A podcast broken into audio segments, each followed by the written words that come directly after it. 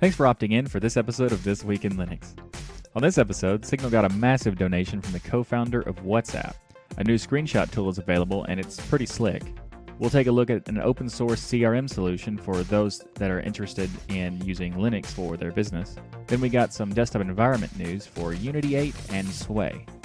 A cool modern P D A device started shipping this week, and we'll take a look at a distro based on Linux from scratch.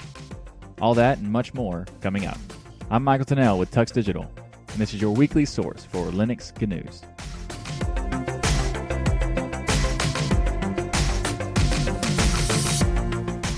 Before we get started, we've had a lot of new subscribers recently, so first of all, thank you.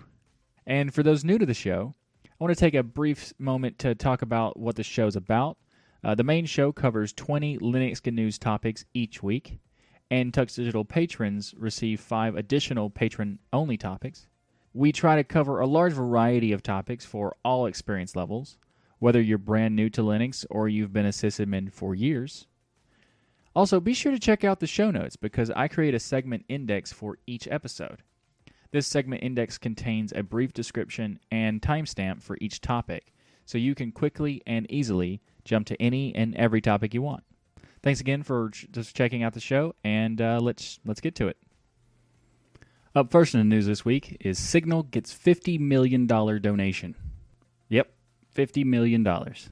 Now this is actually going to be a, not only just just the money being sent, given to the Signal, they're creating a the Signal Foundation, Uh, which will be a five oh one c three nonprofit foundation created with this money, and thanks to the donation from Brian Acton. And if you don't know who that is, understandable, because most people know the application he made rather than his name, but he is one of the co-founders of WhatsApp, which sold to Facebook for a ridiculous amount of money. So, anyway... Uh, he will also become the executive chairman of the Signal Foundation. They they haven't really said exactly what he's going to be involved in, but they did say that he will be involved in some kind of like operation stuff, so like day-to-day in some level, but not really specifics.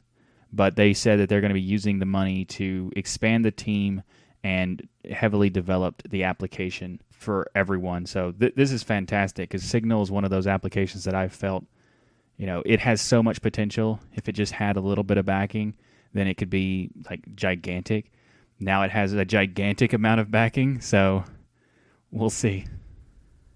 Flameshot zero point five point one was released this week, and if you haven't heard of Flameshot, it's actually pretty interesting. It's a it's a screenshot, you know, snapshot tool that was, it's got built-in features for like editing the colors, making highlights, adding arrows, just like it's more robust way of making a screen a screenshot. I really like it because all the tools for editing is built into it. Now, Shutter has the same ability to add arrows and highlights and things, but it's it's done through an editor after the fact. So you have to create the screenshot, then you go in and edit. And this is all built right into the snapshot tool. That is pretty cool. Uh, I haven't There, I wanted to talk about this previous uh, previously, but I couldn't because there wasn't any build like packages to install. Now they have uh, deb files and app images that you can use. I think it's also supported in the A U R. I think this is like really cool because the the the tool the toolbars or like the tool buttons, I guess, uh, now also are better if you do like a full screen capture. They don't go out of the screen like they used to because that, that's what the update has. And they've also improved some high D P I support, and they now use like the native file dialog for whatever D E that you use. So this is a really cool tool, and if you haven't tried it and you're looking for a more robust way of doing screenshots that allow you to do annotations and notations and stuff, then check out Flameshot. This week, SuiteCRM seven point ten was released, and SuiteCRM is an open source customer relationship manager tool. It's a it's an application that you can self-host on your own servers or on your own intranet or just your own computer. The idea of this application is that you can uh, manage your leads, inventory, tracking, inter- in- interactions with your, your your employees and your customers. so that you can see the the actions that are being taken by your employees and how they're interacting with your customers, how they're co- they're talking to the customers via like email, setting up appointments, you know, having a, a group calendar that everybody shares. Like th- there's a ton of things that if you're if you're if you know anyone who's a, is a business person, or you're a business person, you want to have a solution for customer relationship management, Suite C R M is a really good option. The thing I like the best about this is that there have been many open source C R Ms I've seen over the years, because I've been in I've been in this for a, a long time for these types of things, and most of them are terrible. This one actually has a lot of potential and value.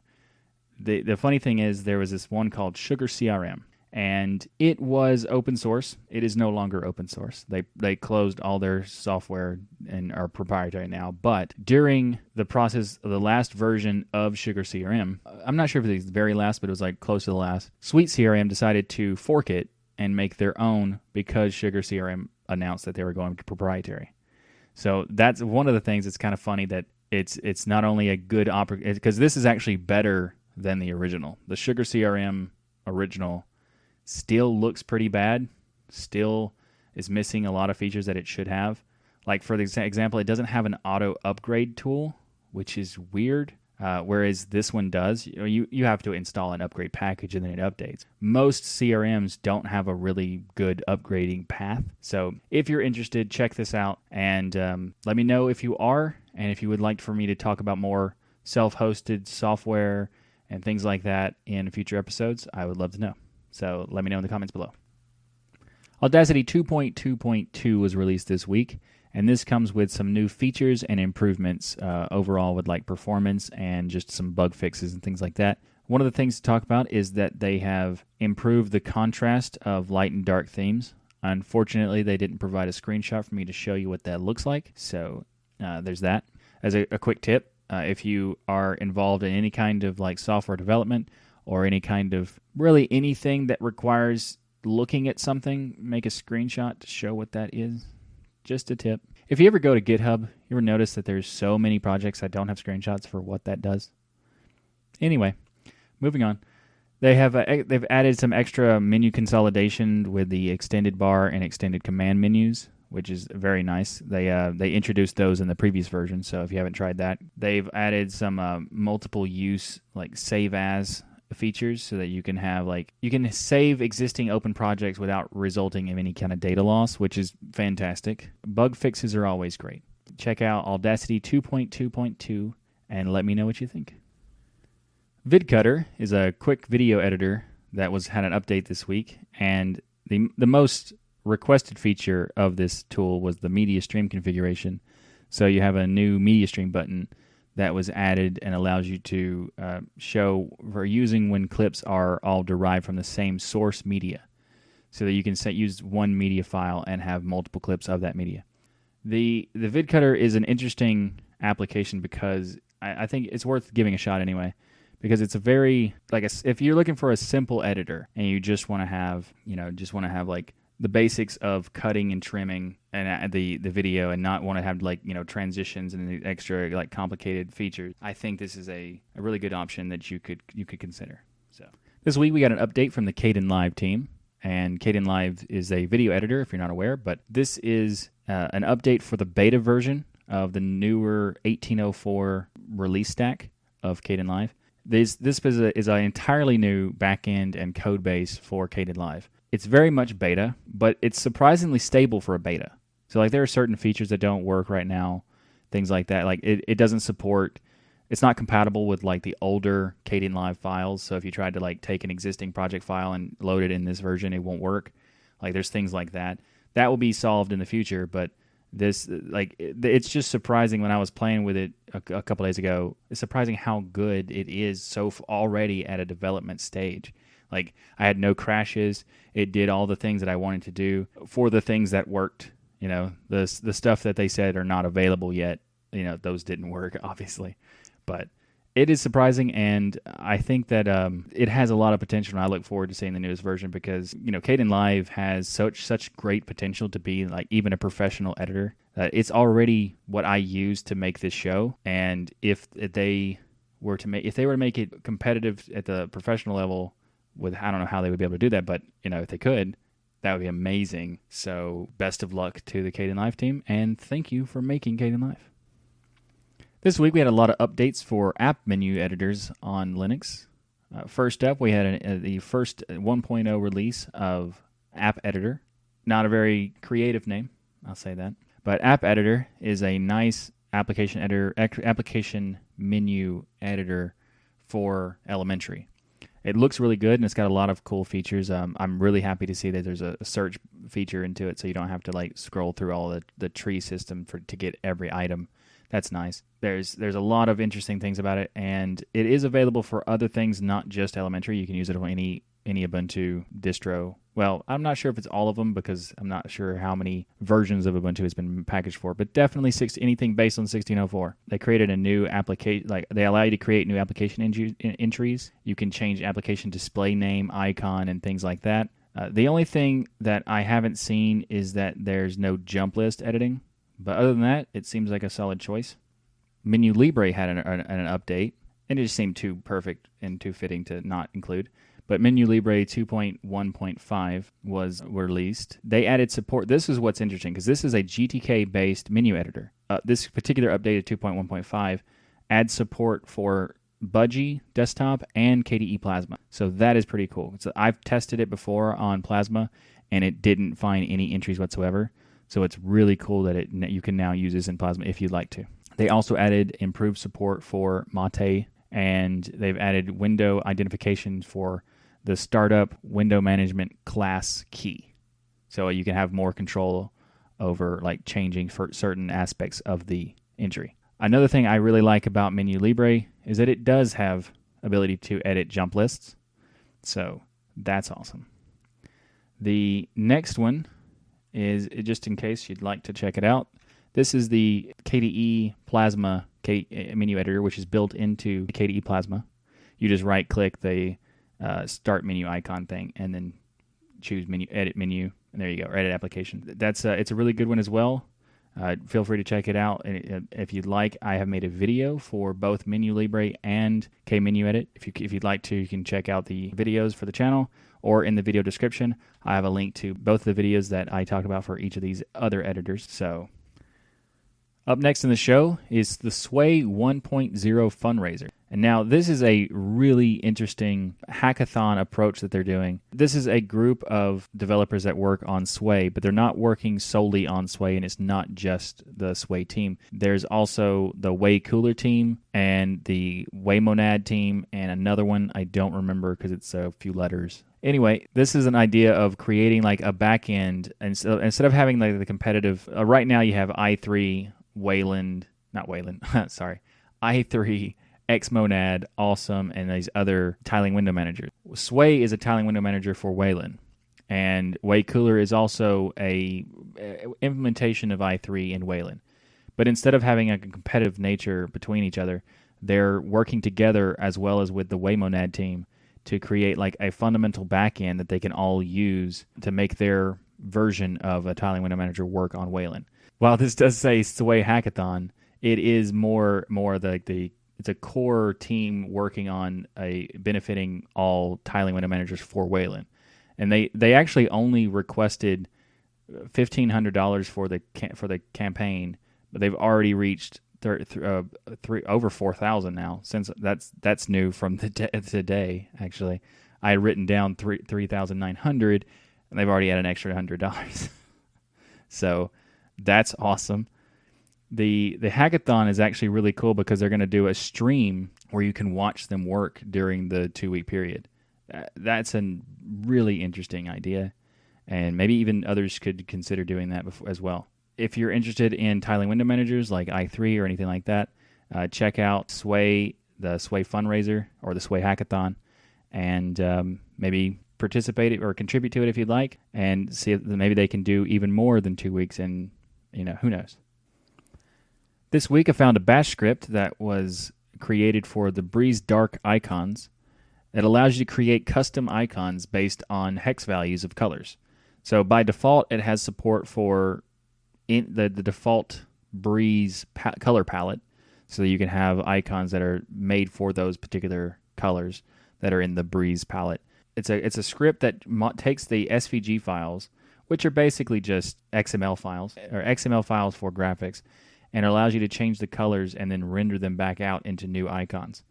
So what th- this is really cool because it allows you to customize beyond just the Breeze palette as well. If you go into the script, you can change it to be really whatever you want. You can change the hex values to anything and make icons specifically for uh, whatever color you want. Another feature that you have is you can use the same script to apply uh, custom color themes for the Qt uh, Breeze, ver- Breeze themes. Very nice. You can customize both the icons and the themes themselves.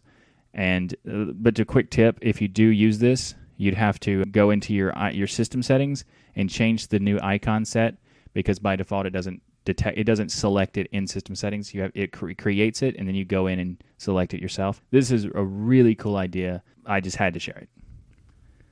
This week, the UBports team announced that they are working on Unity eight for the desktop, and that it supports it is already usable in eighteen, Ubuntu eighteen oh four L T S. Well, the alpha version of Ubuntu eighteen oh four. The really cool thing about it, if you would like to try Unity eight, is that it's available with, you just run this one command, and then you're good to go. So that's really cool. Uh, you have to log out and log back in, but still. Or log out, select Unity eight, then log back in. But, you know, uh, it's just one line to set it up, and that's that's that's awesome. Unity eight is definitely not ready yet, so uh, if you just want, if you want to try it, just let you know that you need to, you know, in the mindset that it is a beta development build. But what's I, I really like the idea of the of UBports taking this on, because the the unit team had previously worked on this port this uh, fork of the project, and they decided to that they didn't have they didn't have time to continue working on it, so they got in touch with the UBports team and essentially handed off the project, which is really cool because all the work the unit team wouldn't be wasted at that point. So that's that's really cool that they work together to do that. If you'd like to check it out, you'll find a link to the command in the show notes below. UBports also announced that there's a Titan in the community, or well, the code name for the Moto G two is Titan, and it is a community packaged device, so well, community packaged images for the device.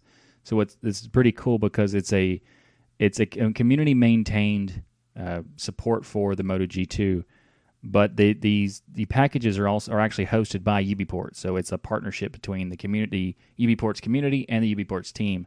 So that is very cool. And finally, in the UBports news, Canonical has donated thirty-eight devices to the UBports team. Just they just gave them ten uh, B Q phones and twenty Meizu phones, which is really interesting. I'm pretty sure, I could be wrong about this, but the last time I checked, these particular devices are not available for usage with the UBports Ubuntu Touch version because they didn't have devices to work on them. So by being, these being donated to them, makes it possible, like if you have one of these devices, that you'd be able to continue using Ubuntu Touch with it. That is fantastic. So good job to Canonical for continuing to, you know, put your input into Ubuntu Touch, even though it's not yours anymore. So that that's that's respectable anyway. So this week we got some announcements for Ubuntu. So now in the Canonical corner is Ubuntu eighteen oh four L T S Bionic Beaver. The daily builds are now using Linux kernel four point fifteen. So that is definitely meaning so like the next version of Ubuntu will be using four point fifteen. I mean as as expected, but it's nice to have a confirmation about it. Canonical re- released a major kernel security update for Ubuntu fourteen oh four, which fixes uh, twenty-six flaws. This is for, uh, for Ubuntu fourteen oh four L T S, the old, the previous release of the L T S, and there's there's also been other other updates for seventeen ten and sixteen oh four, but the biggest update is for the fourteen oh four stack. This is to add an extra compiler-based mitigation for the Spectre variant two vulnerability for A M D sixty-four and i three eighty-six architectures. For people who, uh, as for last week, we talked about the data collection from Canonical, and there's uh, the discussion whether it should be opt-in or opt-out. It's good to know that the upgraders from people who have already installed Ubuntu, because the, the opt-out is going to apply just to the new installations. The opt-in is going to be used for people who have already installed it and are now upgrading to eighteen oh four.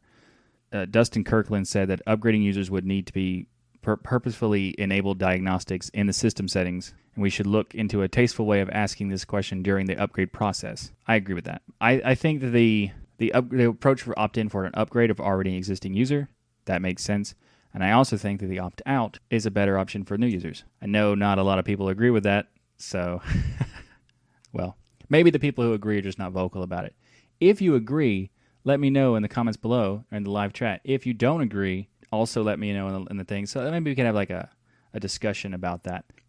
Next up in Canonical Corner is Canonical has partnered with Regatta, not totally sure, which is a company that provides custom IoT gateways to deploy its slimmed-down Ubuntu core, uh, the operating system that's like just the, the core system to use against uh, all of Regatta's edge connectivity gateway solutions. That's that is pretty interesting. Next up in Canonical News, this week in Mir. So up the update for Mir is that it's now working well with the Snaps uh, two point three version so that you can have better support for Wayland via Mir.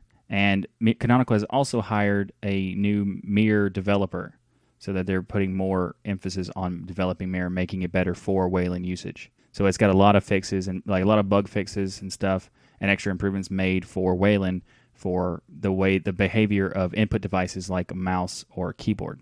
They've also made it so that it's possible for the for Mir to be shipped as a snap while supporting Wayland clients. Finally, in the Canonical Corner is the Ubuntu Desktop Weekly Update. In this update, we found out that the daily Bionic I S Os now feature a seeded snap of GNOME GNOME calculator in the place of the dev. We talked about previously on a future, not a future, on a, we talked about it previously on a, what? Anyway, we talked about it previously on an episode of This Week in Linux about them potentially shipping snap as a default package, and it seems to be GNOME calculator might be that package. We'll see if that if that continues uh, after the test and make sure that I iron out all, all the bugs before they decide whether to include that in the final release or not. They've uh, they also announced that Network Manager one point ten is available in Bionic Proposed, as well as some patches to enable hardware accelerated video playback for Chromium, which is pretty cool. The eighteen oh four is actually looking to be a really interesting release. Up next in the show is NuTyX, NuTyX, I think it's NuTyX. I'm not totally sure, but I think it's NuTyX. It is a distribution of G N U slash Linux, and it is pretty interesting. It's one I've never heard before, so as soon as I found it this week, I had to talk about it.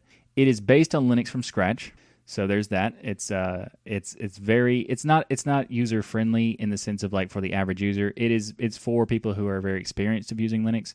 So if you want to try this out, just know. It has some interesting quirks with it because it's it because it's built from Linux from Scratch. There's a lot of cool things about it in the sense that you can like use this to learn really in-depth ways of how Linux works. Like there are a lot of people who talk about how Arch is a good way to learn the infrastructure of Linux, which I agree with. Uh, this is also another way to go even farther into that venture. This is but also really interesting about it is that it comes with a variety of desktop environments that are not necessarily, you don't have to compile them to get it. So like it's it's got a combination of both binaries and compiling. The D Es it comes with is LXQt, Mate, uh, Plasma five, LXDE, and X F C E. So that's pretty cool. If you're interested, you'll find a link in the show notes below. And uh, let me know what you think if you would like to see more types of distros like this. And uh, th what's oh, before I before I move on, there is one really interesting thing about this is that they make a claim that doesn't really make any sense. I'm going to try it just to see how it works. But they say that you don't need to format your drive or any partitions or anything when you install it. And you can install it inside of other drives or inside of other distros. And that it'll still work. Because it does this like a virtual environment install that's independent from the drive itself. Like the what's the content on the drive. It's very interesting. So I definitely want to give that a shot.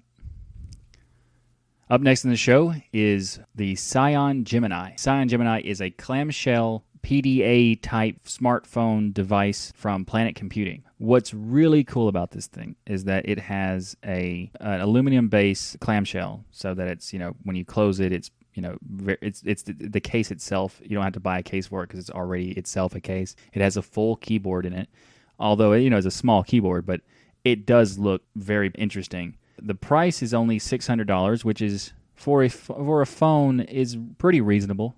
to be fair. It's not the ridiculous one thousand dollar iPhone or the new Samsung one thousand dollar ridiculous craziness. Uh, so that price seems fair. But there's a lot of cool things about this. So the Gemini has an integrated keyboard. It's not Bluetooth. It's just built built into the device. It has an extra... like an extra, like a double battery, so it's, it's it lasts for like m- at least a day or two. It's designed for Android, but which is still good, still Linux, you know, right? But has dual booting functionality that you can use full Linux on it. Awesome. Now, to be fair, it is an ARM-based device, so it's not every distro.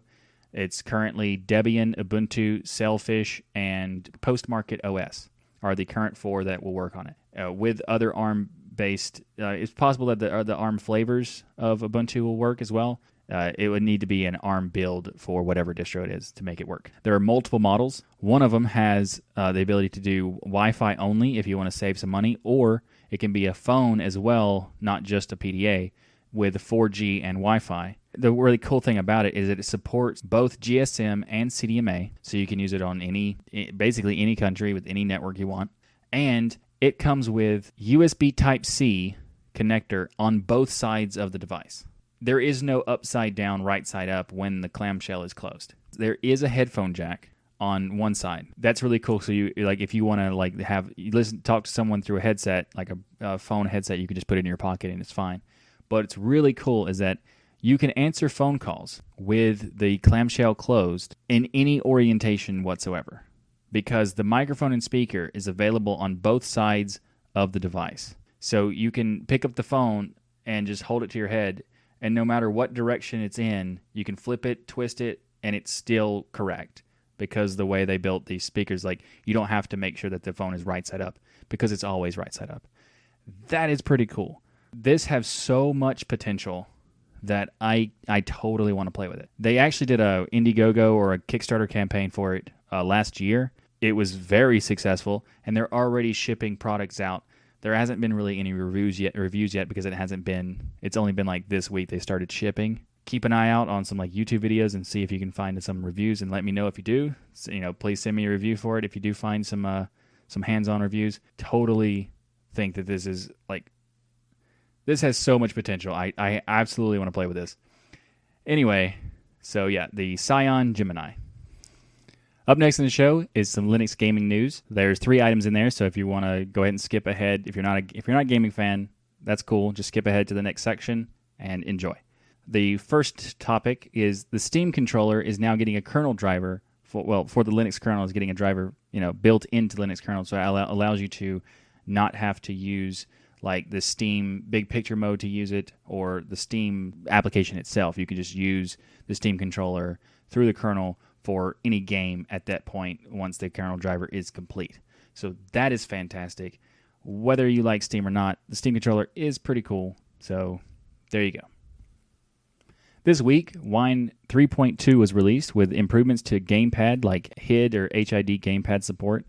Also adding Direct three D multi-sample texture support, removing obsolete DOS code, and a lot of bug fixes. Also, what's really interesting about this Wine update this week is that Wine P B A, it's kind of like Wine staging where it's a separate branch that are making patches to improve certain things and then kind of pushing them upstream as much as possible.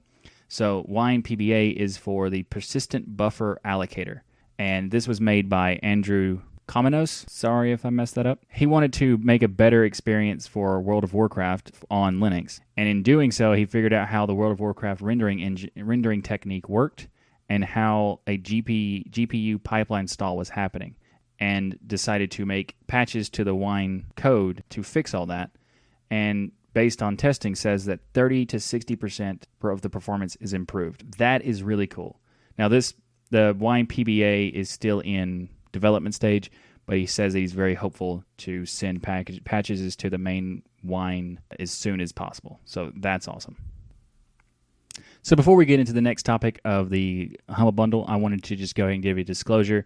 I have an affiliate link with the Humble Bundle, so the link in the video description is a link to the bundle that'll give me credit that for for sending you to it. So I get, uh, I don't know, actually, it's like it's like three percent or something like that.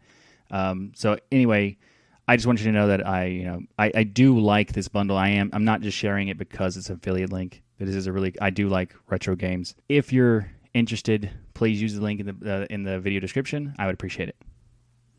Finally, in Linux gaming news, Humble Classics Return Bundle is available, and it has a lot of Linux games.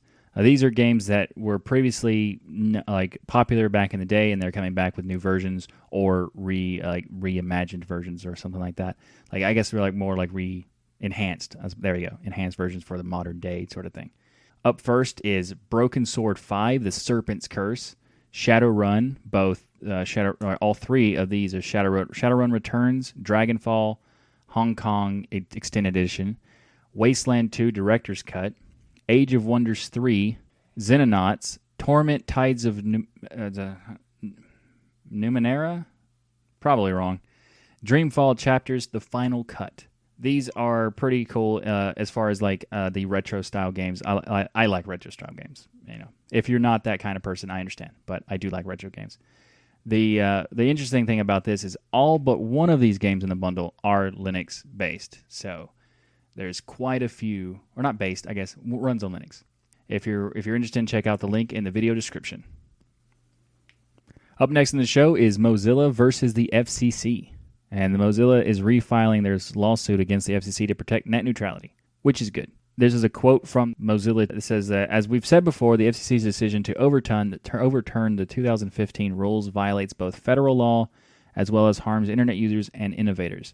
The decision does not simply roll back to an unregulated internet. Instead, it removes affirmative protections for the public despite the fact that many people in the U S suffer from the lack of choice in broadband high-speed internet access. To make matters worse, the F C C didn't adequately consider the impact such a removal would have on small businesses that rely on the open internet to sell their products and services and free expression rights of the internet users. In fact, the decision really only benefits large internet service providers. I completely agree, because this decision was very short-sighted, and what's the more important thing about it is that not only is it not just a, what, a rollback to what they pretended to it was, they actually added provisions to try to forbid states to pass their own state-level uh, rules for net neutrality. So it's like, oh, we don't, we want to remove all the rules. We don't, we don't want regulation on this. But if you dare to make regulation yourself, oh, you're not allowed to do that. It's like, you can't have both ways. You can't have regulation to force no regulation. You either have it or you don't have it. So I actually think this is a good thing for Mozilla to do. And there actually are other lawsuits as well. But this one actually fit well for the next topic too. So let's get to that one. The National Science Foundation and Mozilla are supporting projects that keep the web accessible, decentralized, and resilient. So the Wireless Innovation for Networked Society, or WINS, is like a project for or contest for people to make ideas to better the like this society and allow people to get connected to like in rural areas where they don't have access. So there was two different vectors of this particular structure: is the Off the Grid Challenge and the Smart Community Challenge.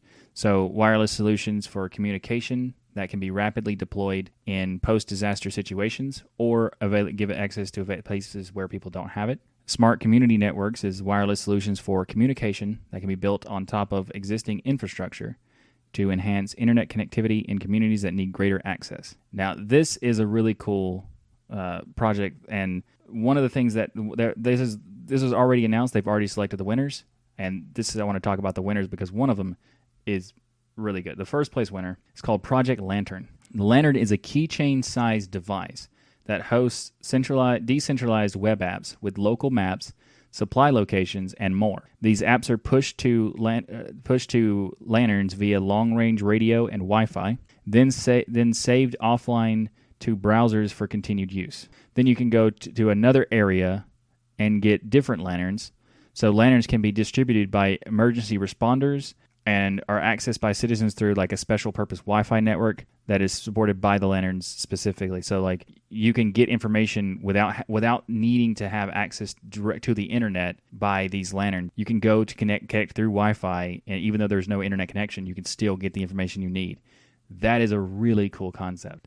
So uh, the second place one It's called Hermes, High Frequency Inter- Emergency and Rural Multimedia Exchange System. It's an autonomous network infrastructure. It enables local calling, S M S, and basic O T T messaging, all via equipment that can be like fit inside a suitcase, or like, well, a couple suitcases anyway. It uses G S M and software-defined radio to provide like a network infrastructure that doesn't require the internet itself, essentially, but access to stuff from the internet. This is just like really interesting stuff. And if you want to read more about the different things that are, there's there's even more. The third place winner is the Emergency L T E system, which is an open source, solar-powered or battery-powered base station. Anyway, if you want to, if you want to read more, go check out the links in the video description. These are pretty cool. Actually, they're they're awesome ideas. Next up in the show is Linux security. But before we get to the next topics, I want to take a, just a second to let you know that I kind of made a mistake last week, and I'd like to correct that for this one. So that the Telegram vulnerability I talked about last week, while is true, is a big deal, did not relate to Linux whatsoever. It was a Windows-only problem. So sorry about that. Just, you know, but, you know, at least this way, you know, it's not a big thing to worry about. So that's good, right? Anyway, let's move on now. This week, Stephen J. Von Nichols posted on ZDNet an article about bogus Linux vulnerability gets publicity. And this was really interesting because it's like it, it just shows the example of like publicity of a lot of different security vulnerabilities, even though they're not very, they're not like the Spectre meltdown things, those are bad. Crack was pretty bad, but still not as horrible as it might have like seemed. And there's other things like Dirty Cow was not as bad as it was, was made out to be. It was still bad, just not atrocious. But then that, that all these different things that, you know, that get these diff- that get names that are named because it's like catchy to name a security vulnerability these days. Someone took the opportunity to take advantage of that and made a security fl- uh, vulnerability called Chaos. And this is a fake, fictitious thing. Chaos is not an actual problem. It's not a vulnerability in any way, because in order to execute chaos, you have to already have access to the computer. So yeah, not a vulnerability. So this is a this was made by the Go Secure team, and they basically just wanted attention. They, they've got attention, but they got in the, you know, not the way they wanted it. So the problem is they're saying it, it, it, the chaos opens T C P port eight three three eight, which is not used very much except for like iTunes, but it uses root to do it, so it needs root. It also has the ability to use uh, S S H keys. By bre- it can breach one of your uh, mon- a monitored system, monitored system, or a honey honeypot by brute forcing S S H keys. That's very hard to do, like very hard to do. So the in order to do this, they have to have either a very bad password or already have access in another way. So if you have a bad password, fix that by changing the password, making it, you know, good. And if you can't remember that password, check out Bitwarden, which I'll be doing a video pretty soon about that particular application, or any password manager such as KeePass. Good passwords solves bogus security problems. So moving from one not real vulnerability issue to one that absolutely is a problem. There was a bug in a show-stopping bug in N P M, which is the Node.js package management. The problem is a bug that happened in version five point seven point zero. By running sudo npm under a non-root user, who normally isn't root but elevated to it, the file system permissions are heavily modified. So it changes the ownership of directories for etc, user, usr, and boot, and other directories that need their system that need for the system to run. It appears that the ownership is recursively changed to the user currently running N P M. Could be whatever your regular account is, and it changes access to all of them. Pretty much every folder that is in, underneath those.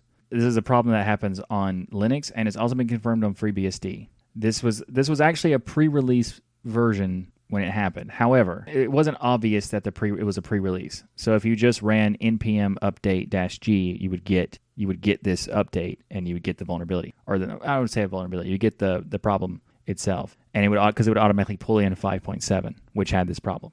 five point seven point one was released pretty quickly after, and it did resolve the issue. But that is a huge problem. And technically, you're not supposed to sit to do N P M with sudo anyway, in general. But if you did, that would have that would have some pretty big ramifications for doing so. So I understand if someone messes up a um, someone messes up a command, like using sudo when it doesn't need to. Usually, what happened was say, "Hey, you should you don't need to do this. Don't do it." That that's a reasonable response. Breaking your system, not very reasonable. So yeah, this was a pretty, a pretty big. Uh, it was a show-stopping bug. So with that said.